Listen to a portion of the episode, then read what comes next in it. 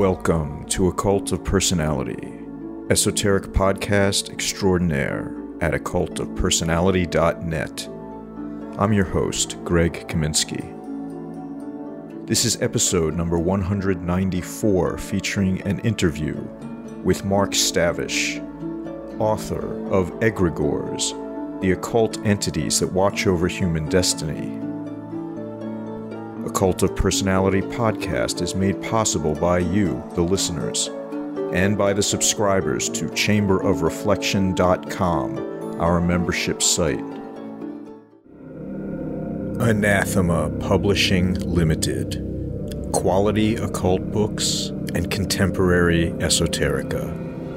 Established in 2011, Anathema Publishing aims to provide superior literature in content and form by creating a trinosophic relationship in troth and gabo between publisher, author, and reader.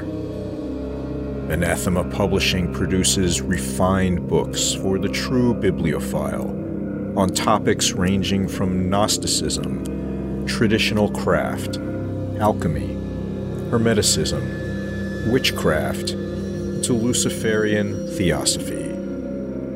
www.anathemapublishing.com.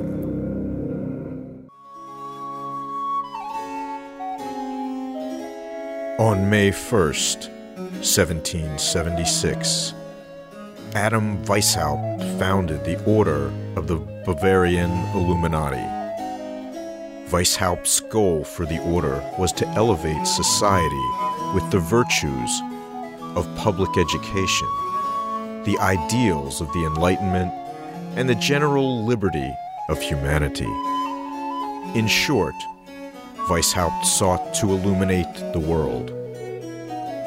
Now, over 240 years later, and for the first time in history, the collected works of Adam Weishaupt are being professionally translated into the English language and published in a 24 volume set produced by Malta Minerval Editions.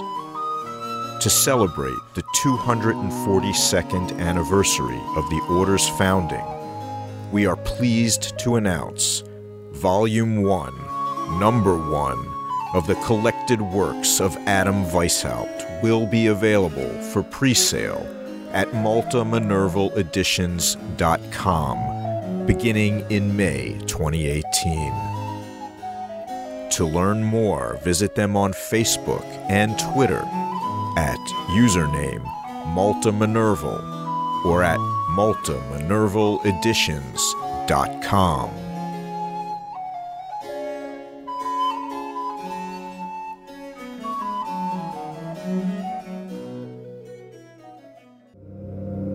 Occult of Personality podcast is also sponsored by Miskatonic Books, an online store that focuses on the esoteric, occult, ceremonial magic, Freemasonry, Rosicrucianism, witchcraft, the Golden Dawn, as well as dark fantasy, classic horror, and supernatural fiction. They carry books by all your favorite esoteric publishers as well. Just visit miskatonicbooks.com. Our guest tonight is Mark Stavish, the Director of Studies for the Institute for Hermetic Studies and a lifelong student of esotericism with over 35 years of experience in comparative religion, philosophy, psychology, and mysticism, with emphasis on Western spiritual traditions. He has authored more than 26 books, including The Path of Alchemy and Kabbalah for Health and Wellness. Stavish is also the author of the blog Vox Hermes at voxhermes.wordpress.com. One of the most important but little known concepts of Western occultism is that of the egregore, an autonomous psychic entity created by a collective group mind. An egregore is sustained by belief, ritual, and sacrifice and relies upon the devotion of a group of people from a small coven to an entire nation for its existence. An egregore that receives enough sustenance can take on a life of its own, becoming an independent deity with powers its believers can use to further their own spiritual advancement and material desires. Presenting the first book devoted to the study of egregores, Mark Stavish examines the history of egregores from ancient times to present day with detailed and documented examples and explores how they are created, sustained, directed, and destroyed.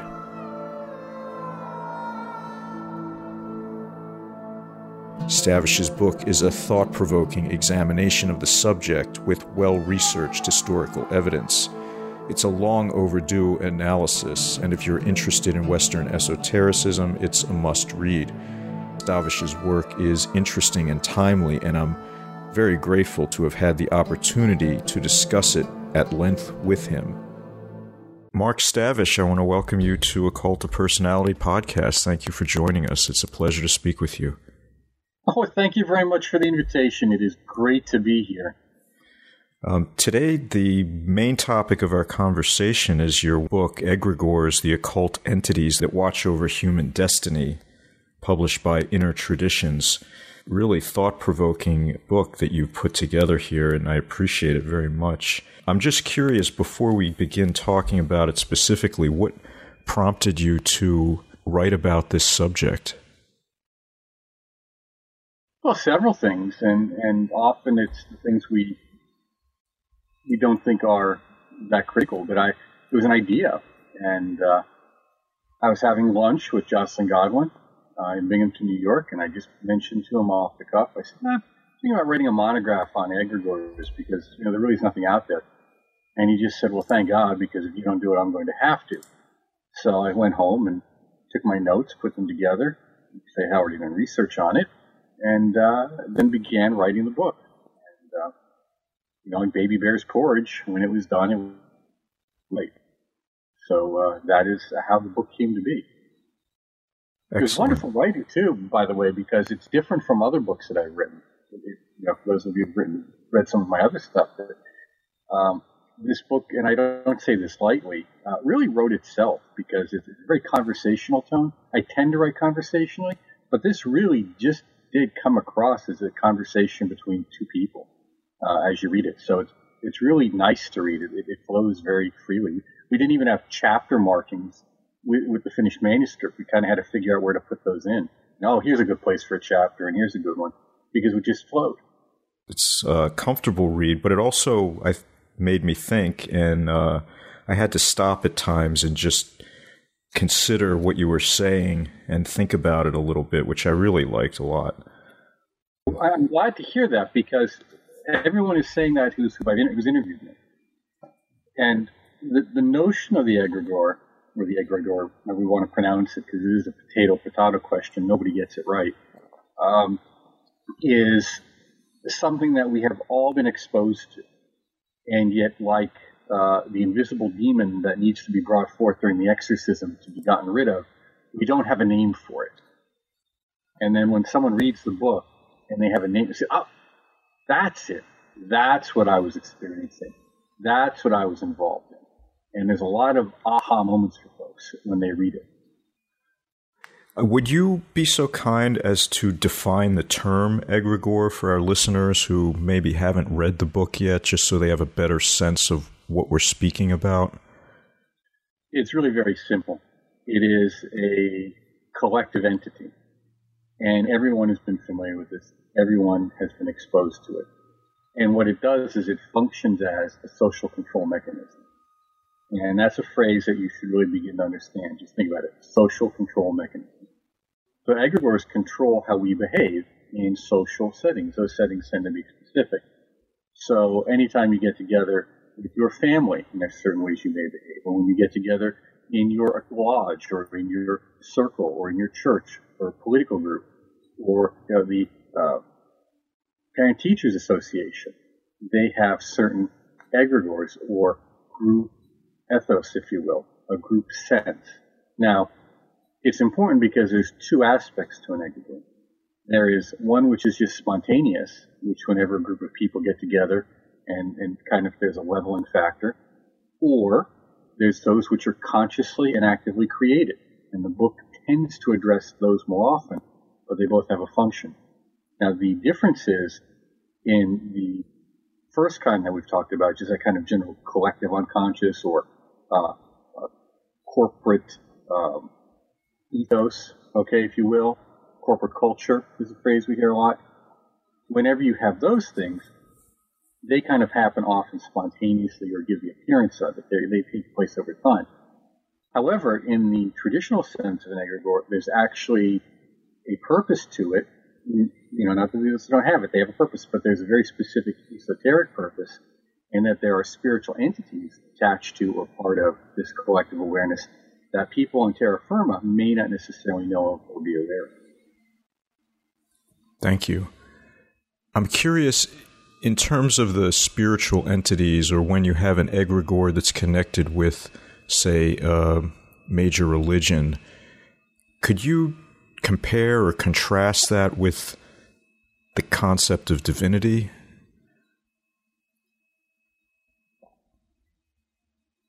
Um, I believe that there is a bit of hair splitting that goes on, and that's discussed in the book. Mm-hmm.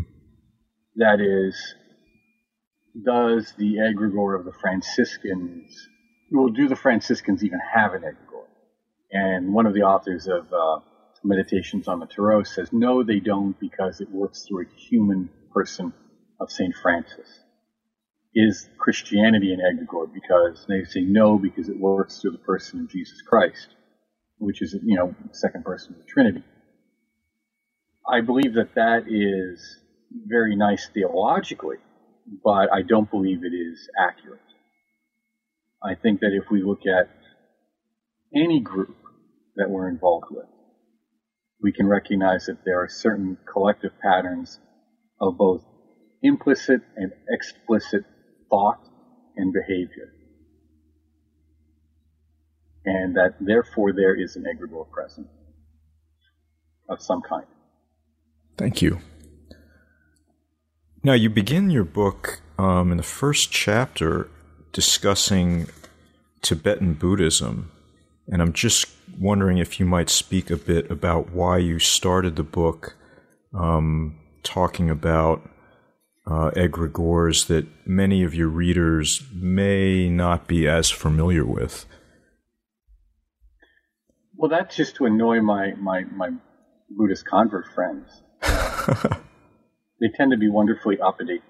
So, uh, really, they do. So I wanted to point out to them, is that, you know, you guys, you just move from one egregore to another, from being a non-practicing Jew or a non-practicing Catholic, you know, hence the term Jubu, and go and reject all of the conservatism of that those religions to go to uh, an equally medieval and conservative religion known as Tibetan Buddhism.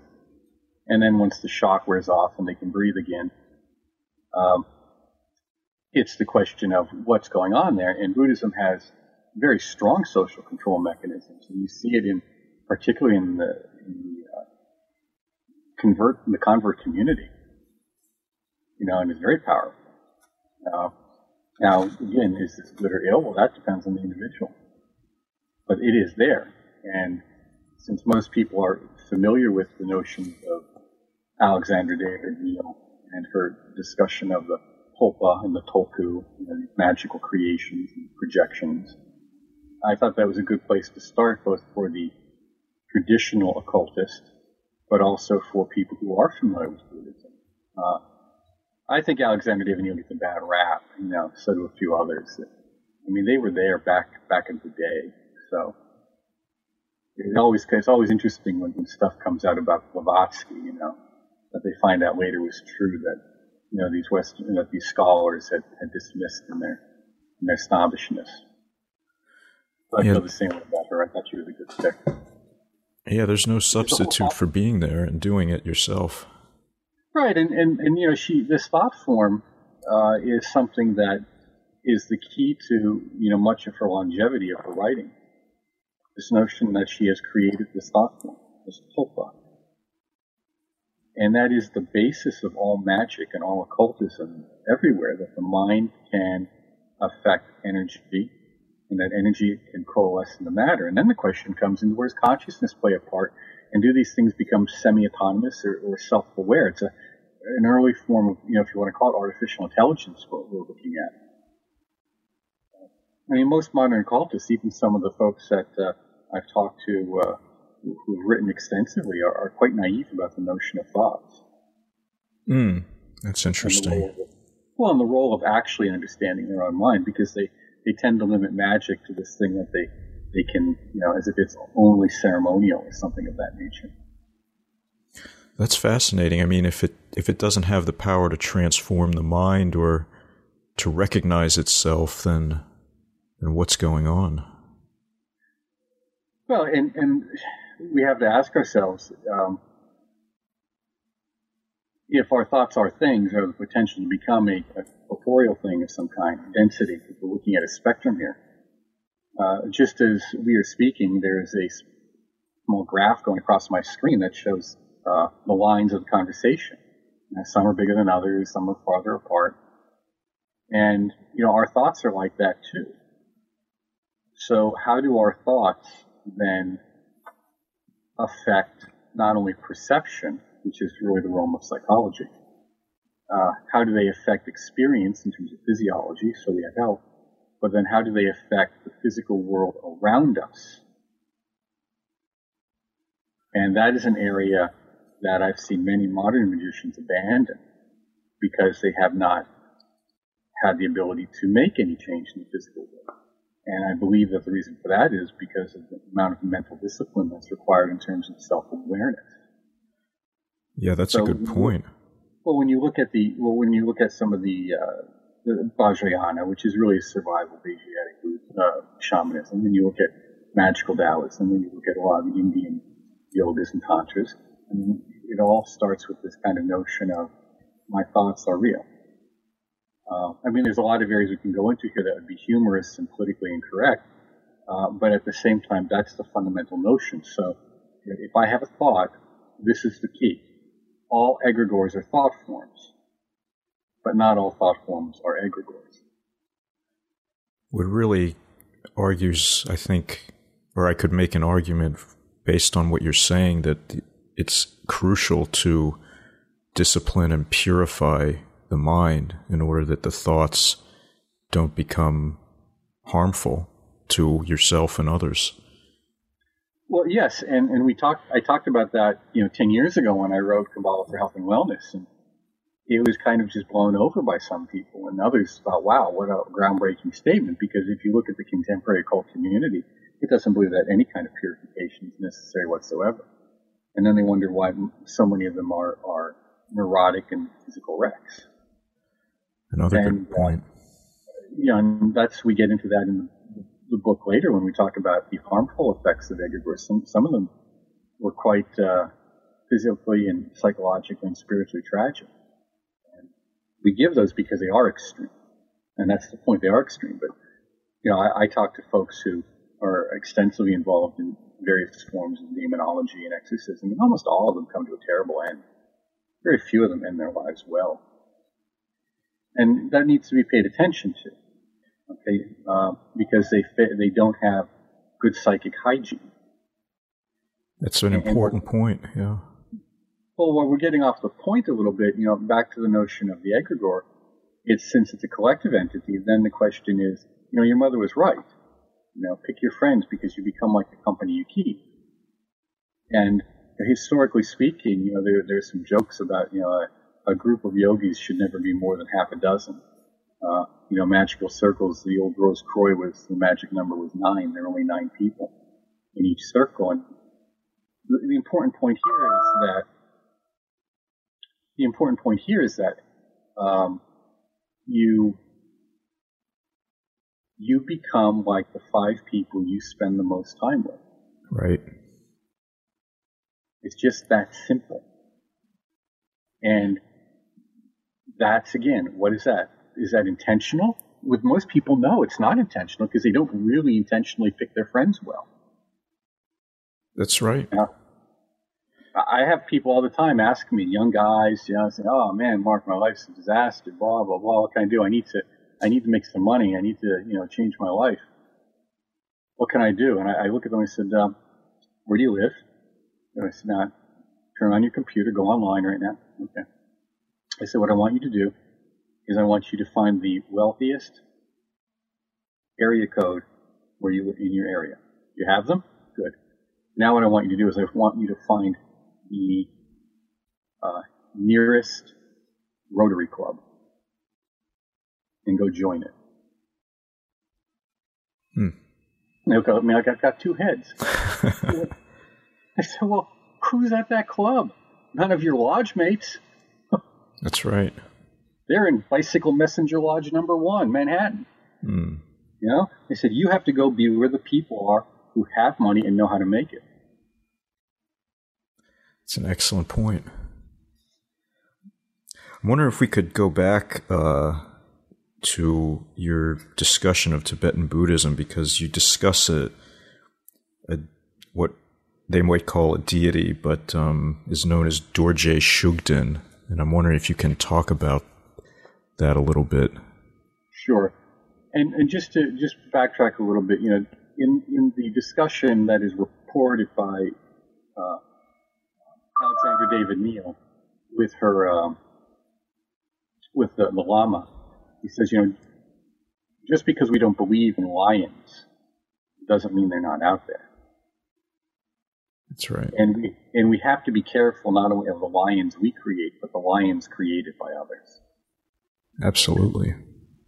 Now, Dorje Shugden is an interesting character because there's a great deal of controversy within Tibetan Buddhism over it, specifically within the Gelugpa sect. Most people don't know it, but the Dalai Lama is only the head of the Gelugpa order. He is not the head of all Tibetan Buddhism.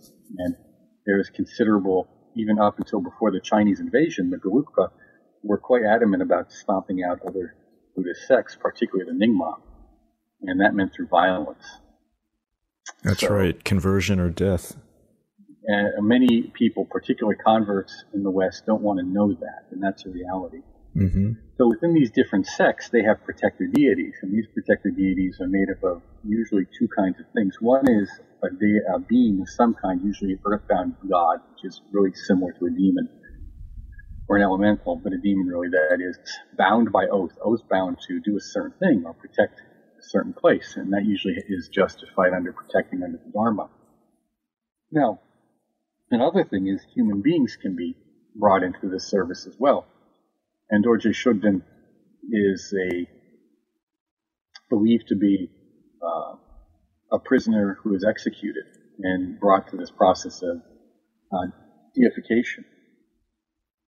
This should not be unfamiliar to some of your uh, listeners who are familiar with some of the darker things. Uh, that is not a unusual statement. Okay? So the energy, the consciousness can be earthbound, if you will, or bounded in some astral fashion to act as a conduit between the visible and the invisible realms. And Dorje Shugden is his protector deity that uh, the Dalai Lama had practiced in his youth. He has since rejected it and urged uh, other uh, Buddhists not to practice it. Now, one of the reasons is that when they say a protector deity, they mean not only a protector of the Gelugpa sect, but that means all sects outside the Gelugpa up until really they had to get along when they finally had to play nice after the Chinese invaded. Uh, that meant any enemies of the Dharma, which basically meant everybody else, you know, in reality. So, uh, so there you have it. And, and Dorje Shugden is a very controversial figure. But we see the same notion of formation of those beings. I mean, what do we have with Jesus but a crucified or murdered uh, you know, criminal. We have two thieves murdered with him, you know, crucified along with him, that are brought into the egregore for the formation of the spiritual conduit. You know, we see that all throughout uh, various, uh, you know, third world practices and more primitive practices, and not much more because it's basically the same thing. It, it has to do with the nature of uh, energy, consciousness, and blood, and how, how all these things interact. Which that brings me to an interesting point that you, you made in the book um, you talk about these egregores basically attracting sympathetic souls for the purpose of vampirizing them. Sure. What you have is again, every everything here is energetic. So, like attracts like. That's what you feed upon. I mean, we have dinner, we eat, we excrete, we reproduce. What, why, why do we think that these energetic beings don't as well on some level? And, you know, when people go to certain stores, they just like it there. They feel good there. You know, they're not going to buy anything often, but they like it. They may go to a certain restaurant, feel the same way. They just want to have a drink, or sit with friends. They like the view. You know, everything is very uplifting. Same thing with other people that they go to, or certain clubs, or certain events. Okay? Well, the, the reverse is true as well. I mean, if if you're going at a strip club, I mean, what's going to be there? You're going to a bar, what do you expect to find? I mean, there's going to be energetic parasites there, and and then there's and then there's variations along the way, of course. Same thing with neighborhoods. I mean, this blends over into another topic that we often get dragged into, and that's the discussion of, you know, demonology, obsession, possession. But, you know, you really, you know, you know cleanliness really is next to godliness. I mean, there is something to be said for the notion of, you know, feng shui, air and water, the energies of life, okay, how they move. And, you know, you can get a pretty good idea what locations which houses, which areas in the neighborhood are going to be prone to, uh, we'll say, parasitical problems, to be polite, just by looking at them. Like attracts like. You brought this up earlier the idea that major religions essentially are promulgating egregores, even though it might be under the guise of divinity or deity which puts religious people in a bit of a bind in terms of freeing themselves from this sort of situation, it would appear. Well, everybody's in the same bind, whether they're religious or not, because, again, uh, I've seen people in this bind with occult groups, with uh, political movements. Probably the most damaging and prominent egregore we have right now, the most dangerous one, is political correctness. It's insidious and everywhere. Try and get people to disengage from that. Think for themselves. See the obvious. So it's no different. The idea yeah. is a, a conforming mechanism for better or worse. And sometimes it's good. Sometimes these conforming mechanisms are helpful to us. Okay? such as you know, you know learning how to appropriately behave in public. You know, when you're seated at a restaurant, uh, learning how to uh, be polite. Uh, there are certain learning how to sit in class and learn, or how to share. there's a lot of good conforming mechanisms that we have out there. And I don't want that message to be lost because there are helpful and healthy egregores. You know that any, I know a lot of people who are involved with the great egregore known as their local gym. Mm-hmm. I mean, they just, oh man, I got to go to the gym. And then once they get in there, it's like bam, bam, bam. The juices are flowing, things are happening. Okay?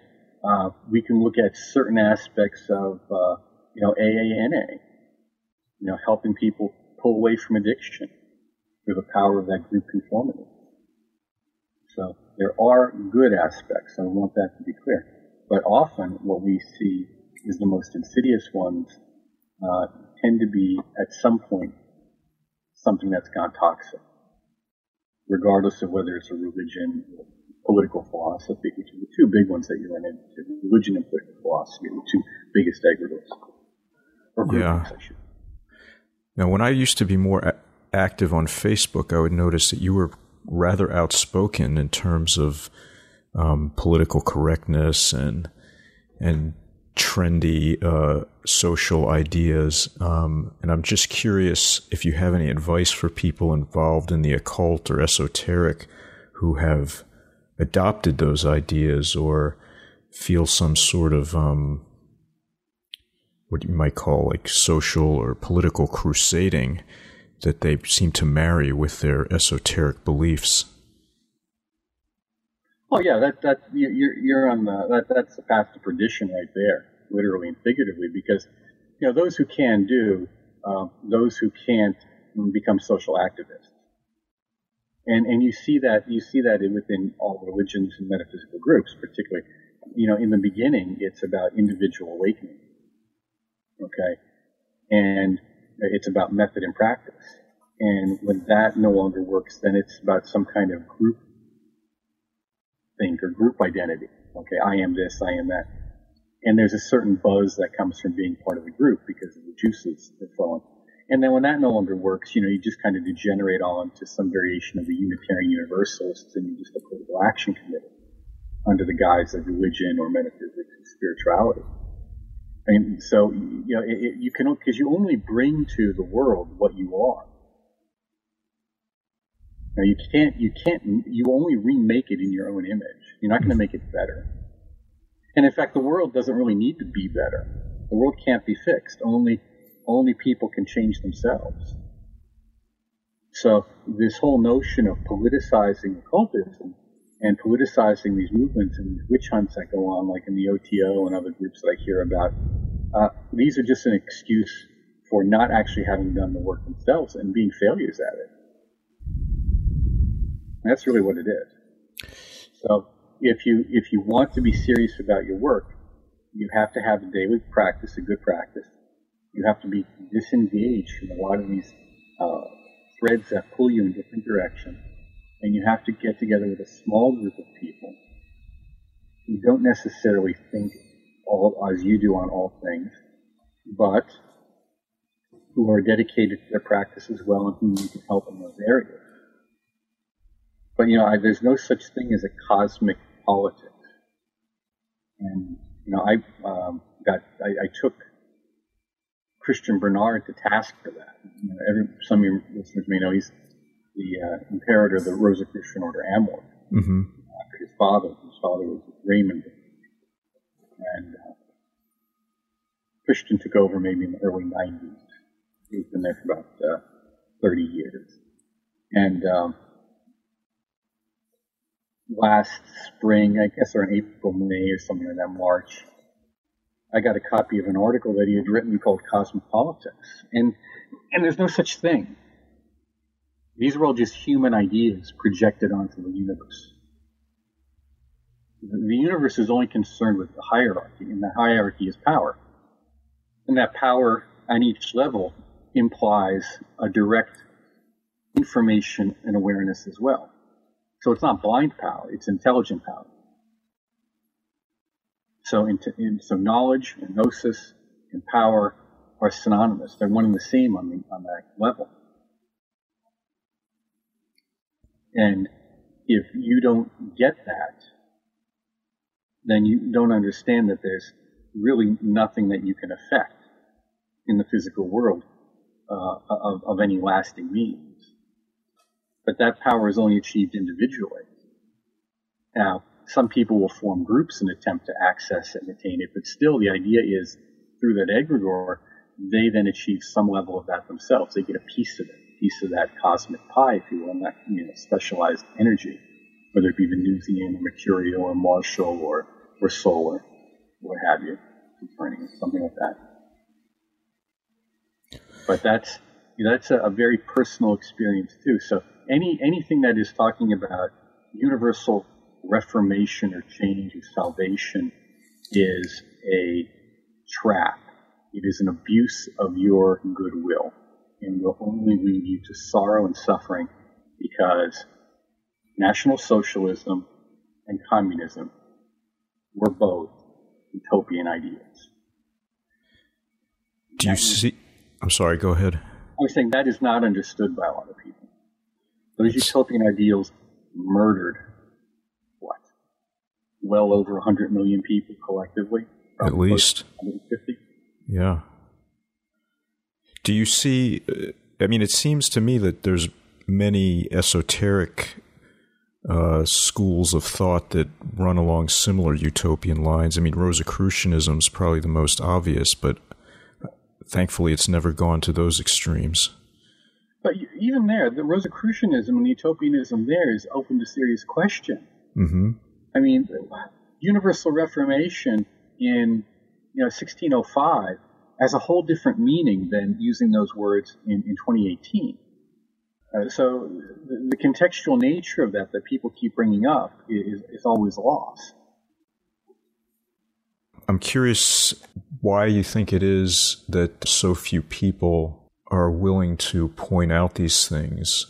Is it just social pressure or they don't want to bother or uh, maybe most people actually think the opposite is true? Do you have any sense of that? In terms of the political correctness in the occult community? Well, because it takes real effort to, to think about these things and to, to walk around them. It takes different kinds of life experience that you don't often acquire with, with until time. One of the, the great problems is, I mean, we have, you know, 20 year olds and 25 year olds, you know, writing books on occultism, 30 year olds. Excuse my, my laughter, but it, it feels like anybody under the age of 35 doesn't really have enough life experience to be doing much of that. No, they don't. I mean, you traditionally couldn't study Kabbalah until you were 40, and that went you're near dead. And that's because all your obligations are taken care of at that point, and you could free yourself up a little bit to do it. This is um, an important issue. Uh, the other thing is we've taken the liminal and pushed it to the mainstream. We're into the center square, which is inherent. I mean, magic is inherently destabilizing. People don't grasp that. The whole purpose of a magical ritual is to destabilize something so that you can recreate something else. And because if you were happy with the way things were, you wouldn't be doing the ritual. So there'd be nothing to be, you know, you're not going to do a ritual to keep things as they are. Yeah, I mean, there's a lot of obvious stuff here that, that gets passed over in the rush for the experience. Um, and a lot of folks just they they don't want to upset um, you know their their uh, their fans. I mean, this is this is the bloody battle for status as a personality, as a celebrity. That's really what this is all about. And, and don't don't anyone listening think otherwise. We're constantly we're constantly doing a dog and pony show to get and hold your attention.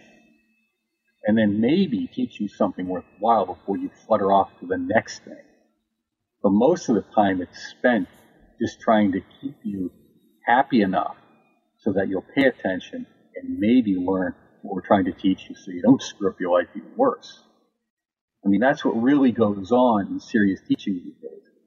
But that's because of the cultural egregore of personality, the, the, notion of celebrity status. So most of these occult authors, even if they believe otherwise, they're not going to rock the boat because it's not good for sales, and sales aren't that great anyhow.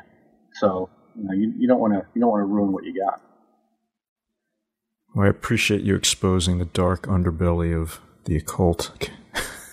well, I, I, offered two years ago. I remember when we talked, uh, and actually, I had a, a book put together on it, uh, the outline that several publishers looked at, and when they talked about it with me, you know, you know it was don't want to say no, but no.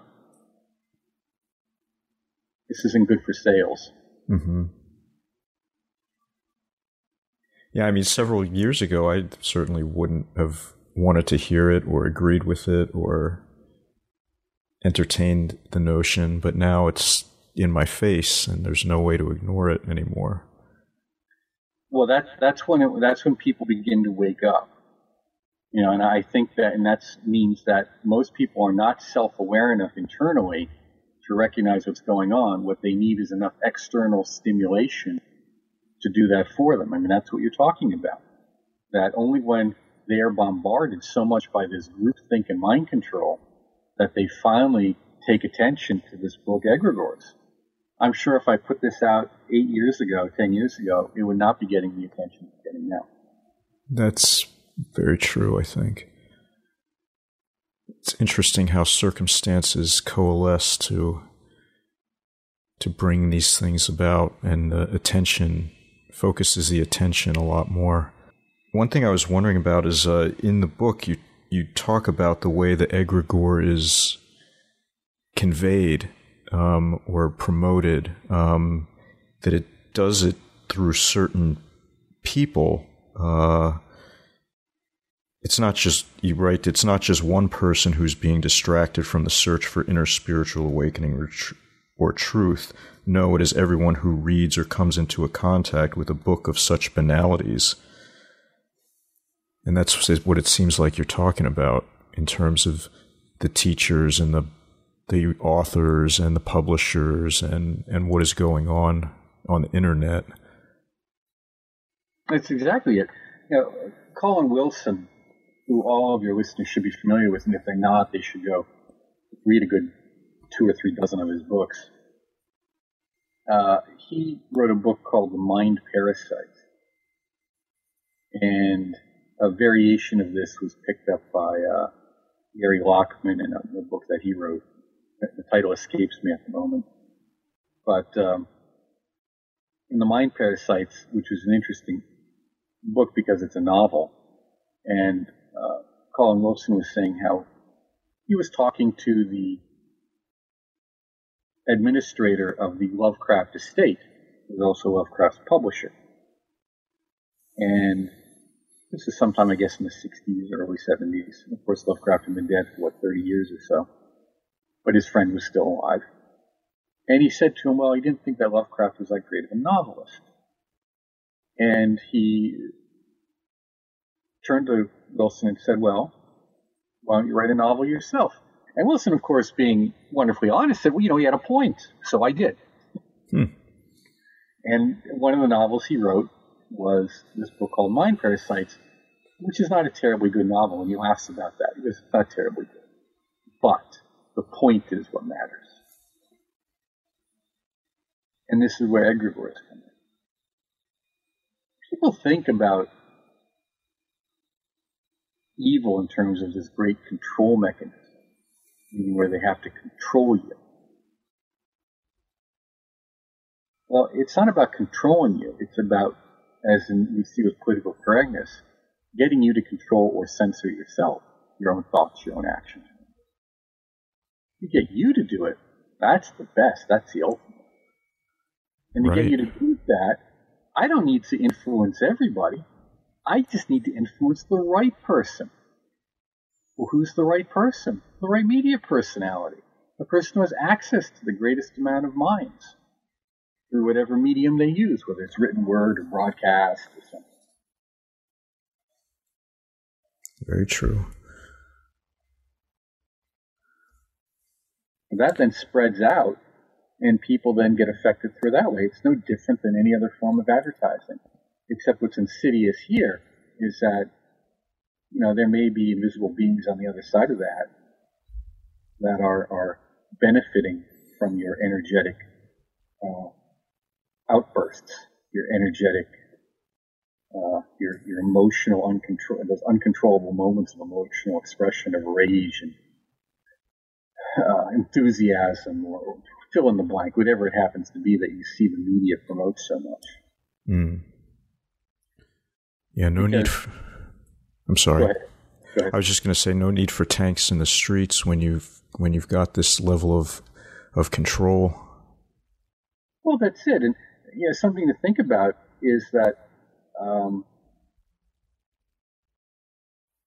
back in the 40s, they knew that a single word gets a greater emotional response than a sentence because a single word is uh, it's decontextualized. That is, the person fulfills fills a context around it themselves. They supply the context, and that's the you know the notion of uh, Ericksonian hypnosis. There's a vagueness to it, so that the person you know fills the, the context for, for, the suggestion.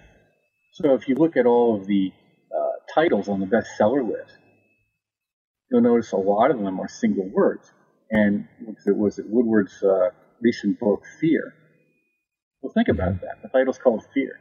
Mm-hmm. It, it immediately creates an endocrine response, even if only subtle. Good point. Now, when we take that and we move that into other areas, if you notice, most of the headlines that come up in your news feed are negative. Now, the mind does not know a negative. It creates a positive and then eradicates it very quickly. Okay? Because we have to think of something that isn't supposed to be there, even if it happens very quickly. You know, don't do this. There's that pause of, oh, that, and then pull back. Mm-hmm. So when you see the headlines, you say, you know, things you didn't know. Well, that's like an insult. What do you mean I don't know that? See, there's, an, there's, a, there's an, uh, an endocrine response to it, an adrenaline rush. It's a challenge, it's a threat. So most of these headlines are geared towards your, you know, fight or flight mechanism. That's right. why people get so.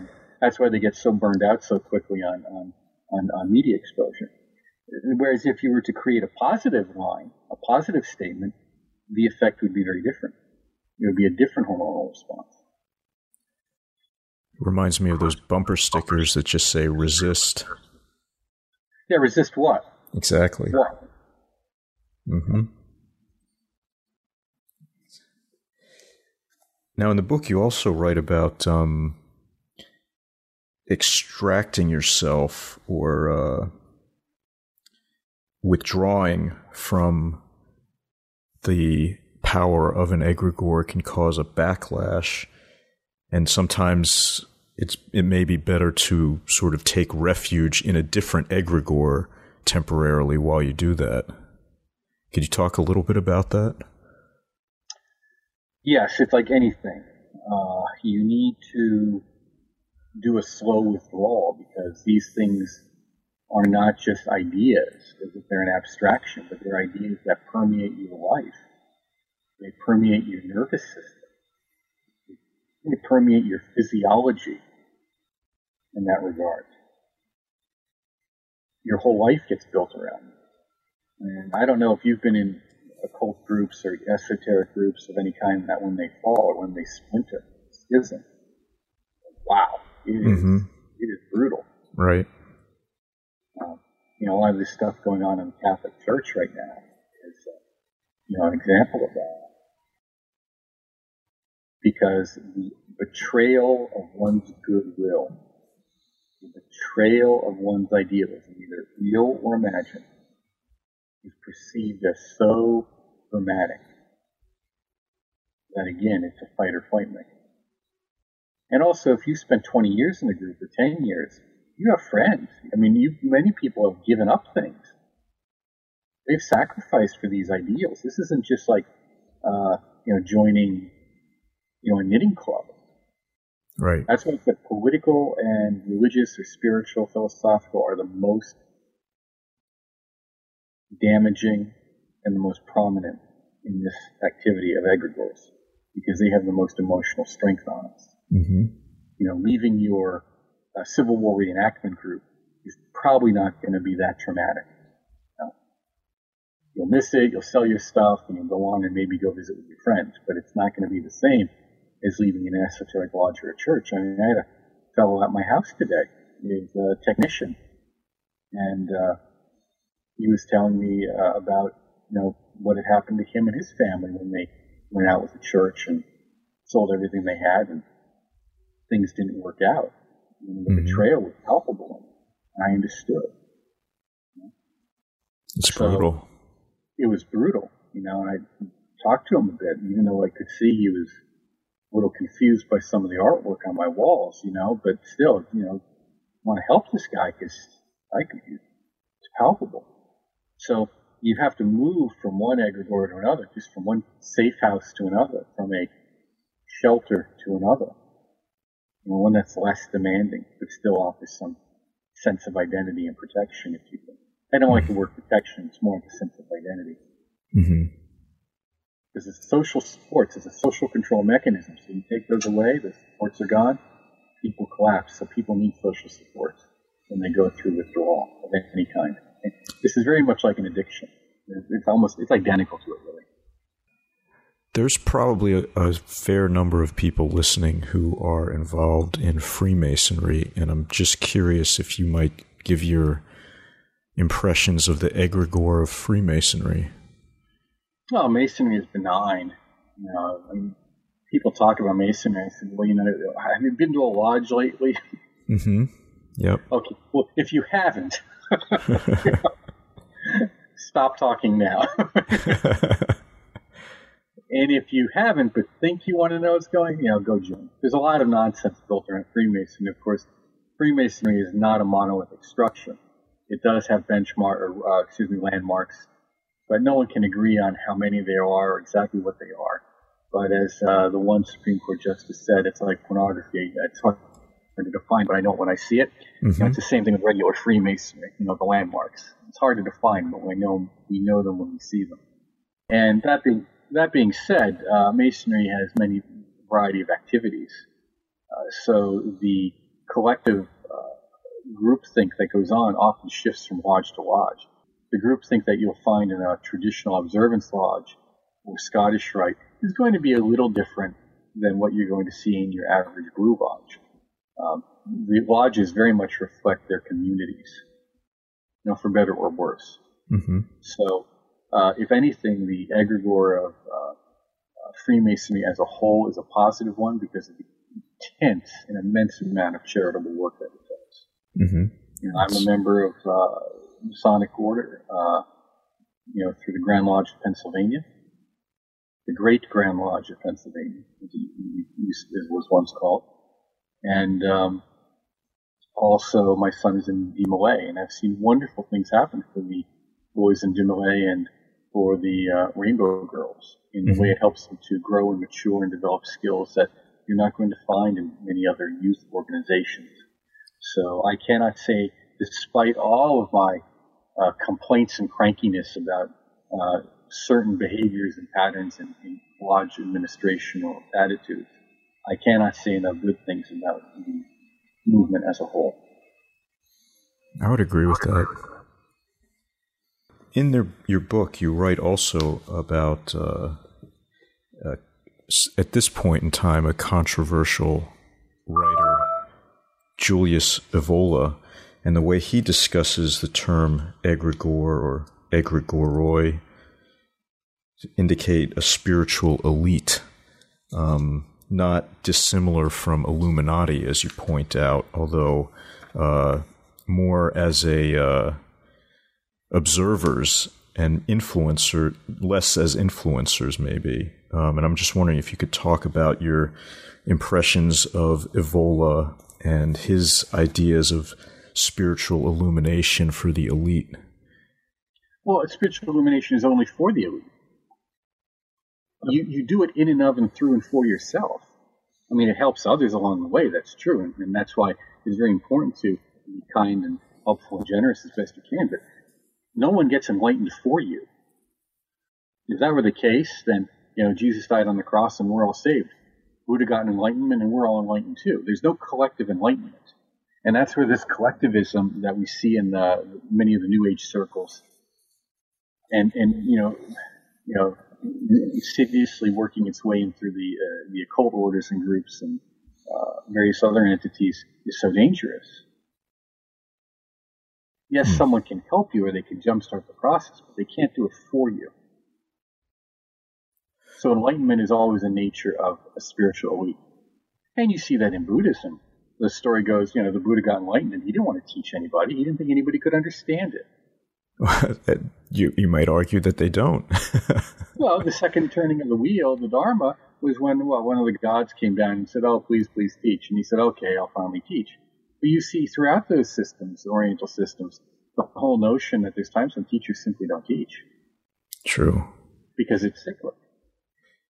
And what's your impression of the whole? You mentioned the second turning of the Mahayana the Mahayana concept of the bodhisattva, the one who undertakes the the path in terms of you know trying to aid all sentient beings.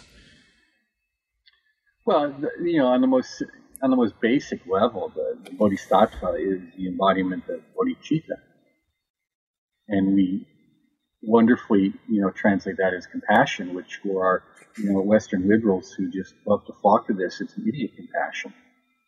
uh, I, can't, I, can't, tell you how many lamas have said to me that, you know, they have, uh, Westerners uh, have very little wisdom. And what they mean by that is they just do stupid things. And, and, this, and the way we exercise compassion is stupid. We think we can solve the world's hurt. People hurt for a reason. Part of it is they have to solve it for themselves. Now, I'm, I'm constantly, people constantly ask me for help with various kinds of psychic problems, often very legitimate psychic attacks and obsessions and possessions. I can't tell you how many times people have been with these problems for 10, 15, 20 years before they ask for help. Now, I don't know if you were me, I think I'd be there within a couple weeks saying, you know, what's going on here? This has got to go away. But they love this stuff and they'll suck it up for a lifetime. And then you still can't get them to stop it because they get there's a there's a payoff. There's a payoff from the suffering. There's a payoff from the addiction. A payoff from the membership. Yeah, so we have to make that very we have to make that very clear that our understanding of the bodhisattva as this infinite being of compassion doesn't necessarily mean they're always nice. No, there's certainly the idea of wrathful compassion for sure. Yeah, there's tough love. Yep. Well, it helps people wake up. Sometimes you need a slap to get woken up in the morning. I don't know mm-hmm. if you've mm-hmm. got kids, but I got two of them. You know, getting them up in the morning for school, there's a lot of shaking that goes on. Oh yeah, now, for sure. Come on, come on. Now I, I, stress that because now we go into well, then what is bodhicitta? We call bodhicitta compassion, and of course the bodhisattva is the one who's embodiment of it. But that's on the most outer level. In truth, bodhicitta is the sexual essence It's the alchemical transformation of the bodily essence, which are male and female. There is no third. There's no twelfth. There's no seventh. Okay, so there is only male and female. Those essences are refined and transformed, and in and through them, the alchemical body or the rainbow or diamond body is created. Yeah, I've been told that um, if the you know, there's a lot of work, like physical work, uh, intentional suffering, as Gurdjieff might put it, that goes into forging the alchemical body because otherwise it can't hold anything. And it just is like uh, trying to put the uh, the magical essence in a colander and it just runs right out. Yes, I mean, for those who are involved in Kabbalah, you know, really, the so-called initiation of Tiferet, or knowledge and conversation with the guard, holy guardian angel, or you know, whatever you want to call it, is just the beginning of being an adult. That just says, hey, you're 18 in the universe and maybe 21. You know, you reach the age of emancipation in adulthood. But that doesn't mean you, you know, you, uh, you know how to do anything know, it's not really until you're an adeptus minor uh, or adeptus major. You know, the forces of Geburah, the forces of Mars, energy in action in the world. Pentagram, energy in action in the world, which is action, which means it's inherently karmic because karma and action, same, and means it's inherently destabilizing. So you only then, when you learn to handle that destabilization, of course, and you only learn that when you fully when you are adeptus uh, exemptus, okay, or balanced out with the forces of mercy and hesed. That's when you really got your game on. And we have a lot of people who don't understand that. You know, there's wonderful experiences of the initiation of the knowledge and conversation, but that's just the beginning. That's like saying, "Oh, you've got your black belt now." You know, for those who study martial arts. I'm interested to see, and I'm, this is not something I don't think you've addressed in the book specifically, but um, we've talked about Buddhism, Kabbalah, Western esoteric traditions. Um, there's not much discussion online or in popular circles about Gurdjieff and his ideas because it seems like much of what he had to say isn't is kind of congruent with what you're talking about. Right, Gurdjieff. I'm, uh, you know, I don't know much about him. I do have uh, quite a few books that were given to me, written by one of his students, I guess his chief disciple in, in England, which are quite interesting. Uh, from what I gathered, you know, he understood that you know immortality, again, is not a gift. You earn it you forge something that can withstand the forces of the Na'at, as he said. You must form an, a sense of self that can withstand the forces of the nothingness, of the oblivion. But that nothingness means of all potentiality. You must form a sense of self that can withstand the energies of all potentiality. That is, you know, that is the Vajrasattva in, in Buddhism. That's the Vajrasattva. And it's, uh, Samantabhadra too. But we experience it as Vajrasattva. So the, you, you have to realize that you're, there's, that's why I said there's no there's no freebies here. There's help and there's gifts, but you have to do something with them. Like there's no guarantee that this occult knowledge is going to be around five years from now. That's in and through yourself. That's the key essence of all this, of all this teaching, is that these energies work in and through you. Whether it's a evocation of a demon, you still have to have the energies working in and through you. Invocation of some great angelic purpose, it still works in and through you uh, anything else, positive thinking, whatever you want to call it, any of these things. Part of an egregore. The energies are in and through you.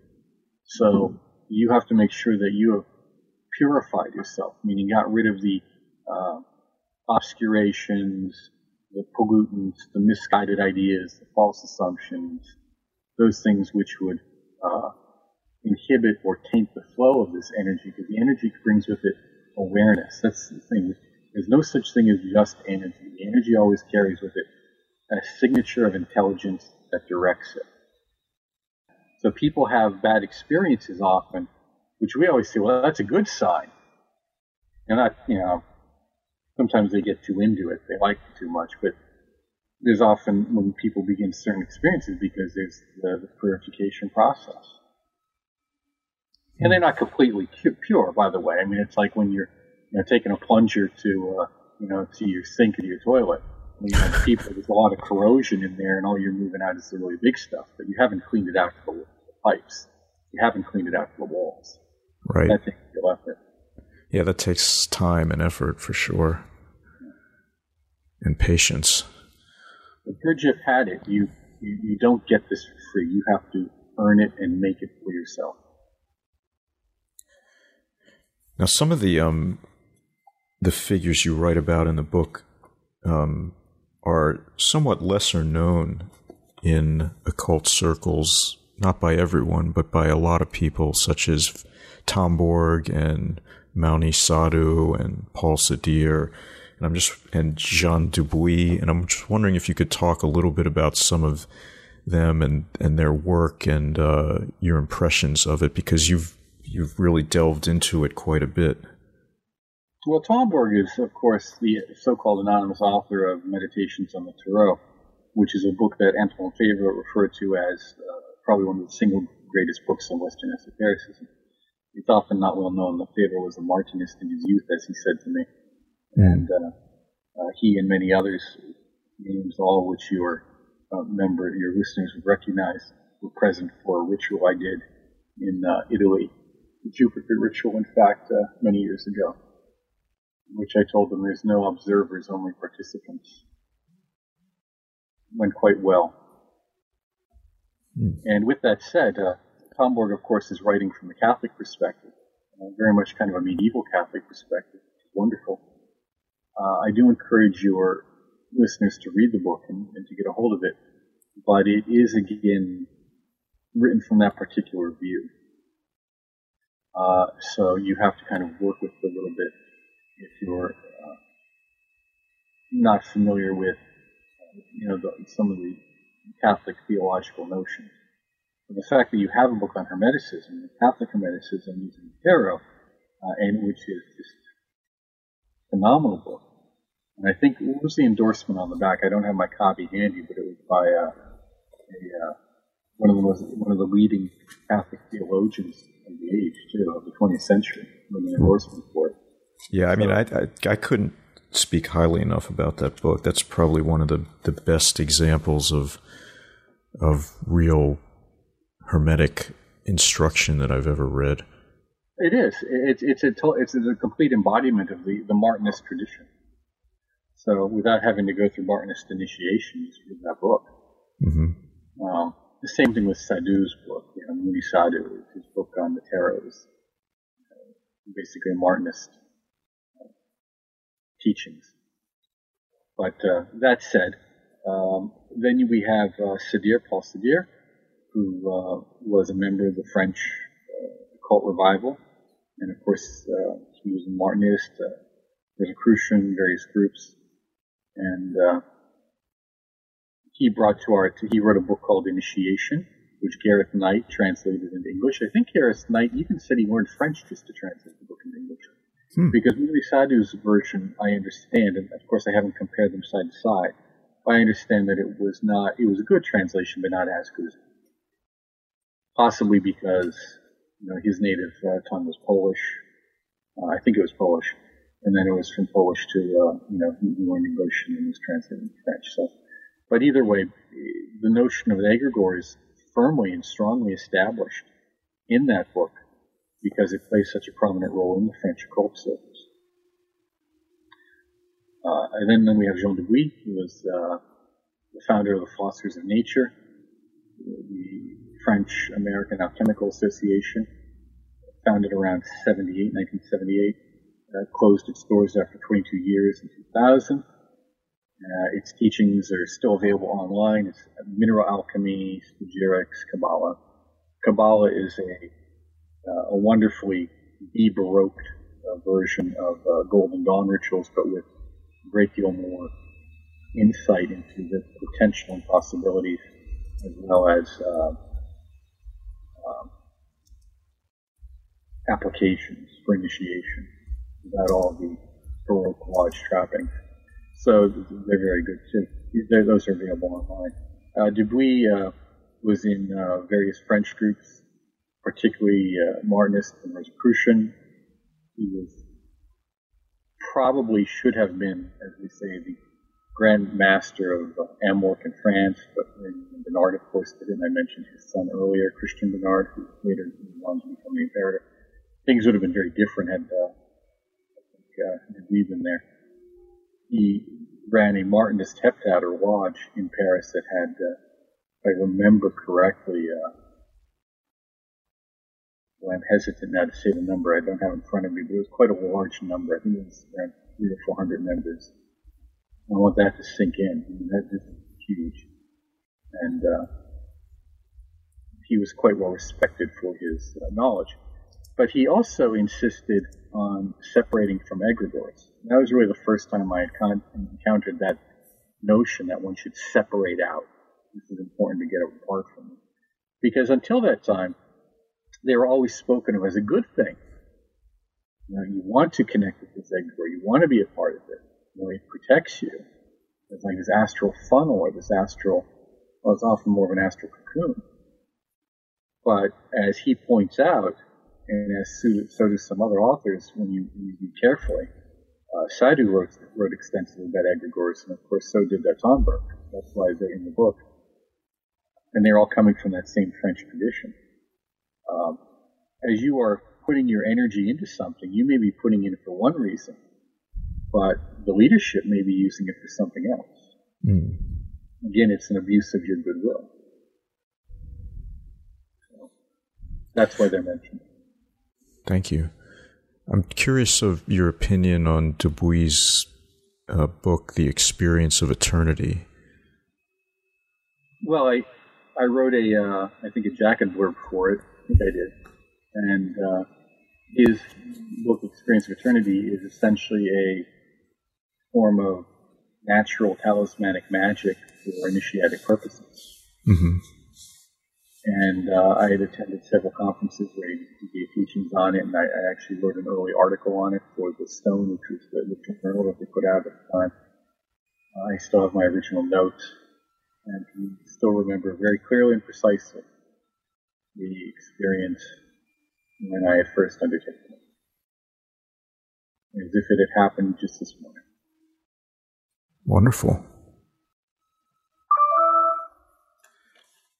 And I'd like to spend just a few minutes, if you don't mind, talking about freeing oneself from the influence of egregores, because that at the tail end of your book, you devote some considerable length to that subject because, and, and ultimately, I think you know, to be able to, to free oneself, you have to understand the egregore, which you, you know, very lucidly uh, describe in in the prior chapters.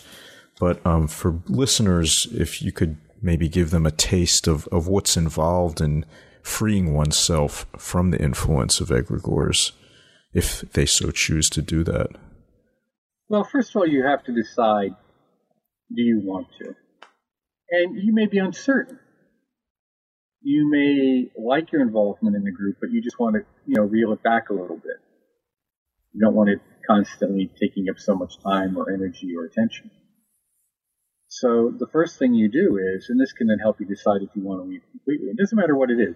This applies to any group, whether it's your political group, you know, uh, Society for Creative Anachronism, you know, you know, Boy Scouts, your church, your magical lodge, what have you, is go into your room, your house, your apartment, and everything associated with that group. Take it off the walls, put it in boxes, and put it in your closet. And leave it there for a month. For a month.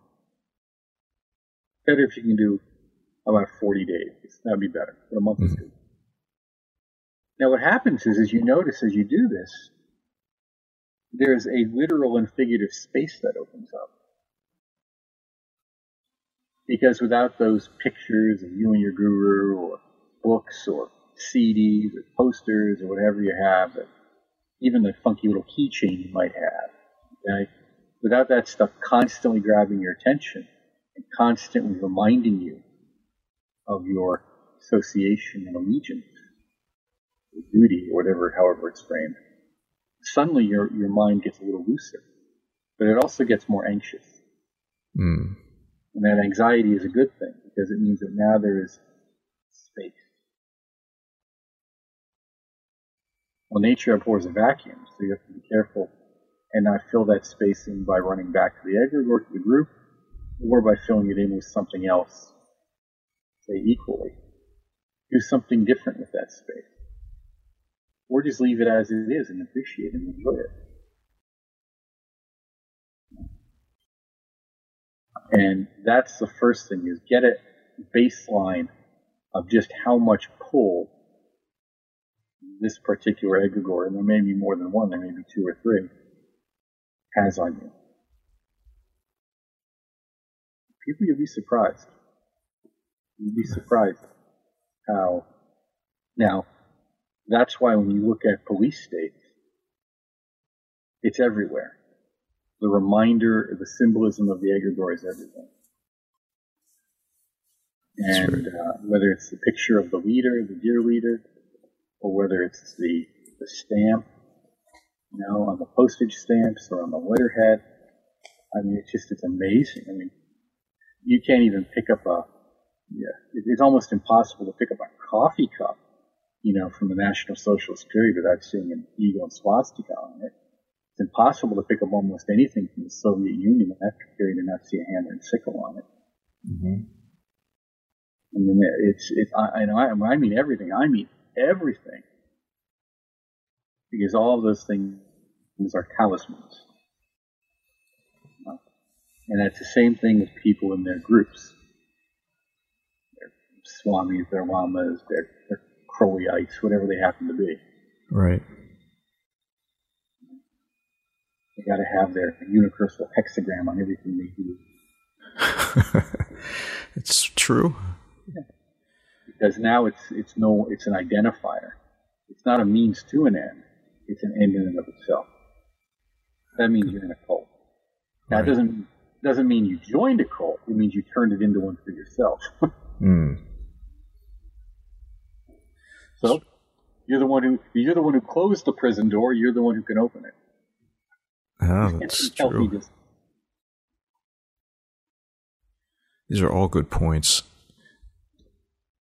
Thank you. Um, finally, um, I'd like to uh, talk a little bit about the organization that you run, the Institute of Hermetic Studies, and what your mission is and what you've been doing for so many years.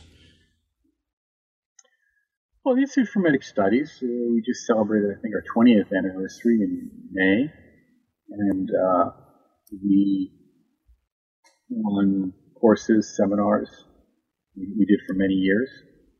Uh, a lot of those were found on YouTube. Someone vandalized our YouTube site, so we have to get things reloaded. That's a shame. And uh, fortunately, almost everything has been transcribed and is available in published form. So the transcriptions are a little better. It's nice to hear the lessons, to hear them. Mm-hmm. That's really wonderful. And some of them are funny. Uh, there's some uh, some of the presentations are actually pretty pretty funny, so they're worth just catching the first part just to watch that, the introductions. But almost everything has been transcribed, and we cover a lot of areas. Like uh, we have uh, one presentation which became a uh, monograph, of course, on obsession, possession, you know, poltergeist, obsession, and possession. We have one called Pathology of the Sublime, which discusses a lot of the things that can go wrong on the spiritual journey, how to recognize them and how to correct them.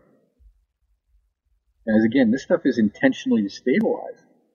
So if you don't have someone there to help you, a good therapist, a good teacher, a good friend, a good group, um, you are entering into a problem area when you undertake occult practice or any kind of spiritual or psycho-spiritual practice.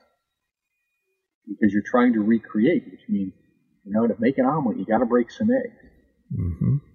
So, you know, the, the egg or the hardness of our personality, our, our sense of self, is being restructured through these practices. Remember, the ultimate goal is to create a sense of self that can withstand the pressures of, of eternity, of, of the. And that's a big order. So, uh, we, have done seminars and workshops. Uh, we've published quite a bit as a result over the last four years to get that out there and, and get it stable as best as it can and available to people. We don't have a lot of group work. Occasionally there'll be some things where we come together and do something, some of us, but that is not a mainstay because we do not have an egregore, so to speak, that is connected to anything invisible per se there's been no intention of creating that. I'm sure in general we are part of the Hermetic milieu, if you want, and you know the hand of Hermes is probably over our heads in some way.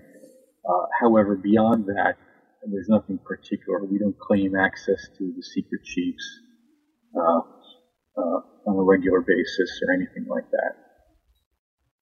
So it's, it's to make information as clear, as precise, accessible and usable as possible. That is our, our, our mission. And we have a conference annually in northeastern Pennsylvania, Express Scranton area, and we have world-class speakers who come to it, and we have uh, people from across the country, and sometimes outside the country, uh, attend as well. Wonderful Get any information they want. Of course, I am on Facebook, but the best thing to do is just shoot us an email at info at hermeticinstitute.org or Google Institute for Hermetic Studies. You'll see my picture or some other pictures there on our, on our webpage, and there's an email address that you can send to. But what we really do encourage you to do is to go to, I think it's, uh, you know, uh, our blog, Vox Hermes uh, and to subscribe to that. But if people email me, we'll send them the link and just subscribe and then you won't miss any announcement. Thank you. And aside from purchasing the books, is there another way people could support the Institute if they wished? Oh, sure. Of course. We're always open to your donations. Uh, uh, that's how we get these things done. We have a lot of very generous, I mean, extremely generous people who will help make these classes available over the years. Those publications that came out of spoken seminars that were part of the audio programs, uh, these are not commercially viable entities by any stretch. And they were only able to uh, come about because of the generous financial support of uh, patrons. So if someone wants to make an annual donation, a weekly donation, or monthly, or just a one-off, uh, they can contact me, and I'll send them a link where they'll be able to do that. Great. That's what they can do. And of course, you know, buy the books too, and, and give them to your friends and family. Give them to your lodge library. You know, even your local library. Something like Egregores, some of the others that we have, be very popular, be useful to others. That's a good idea.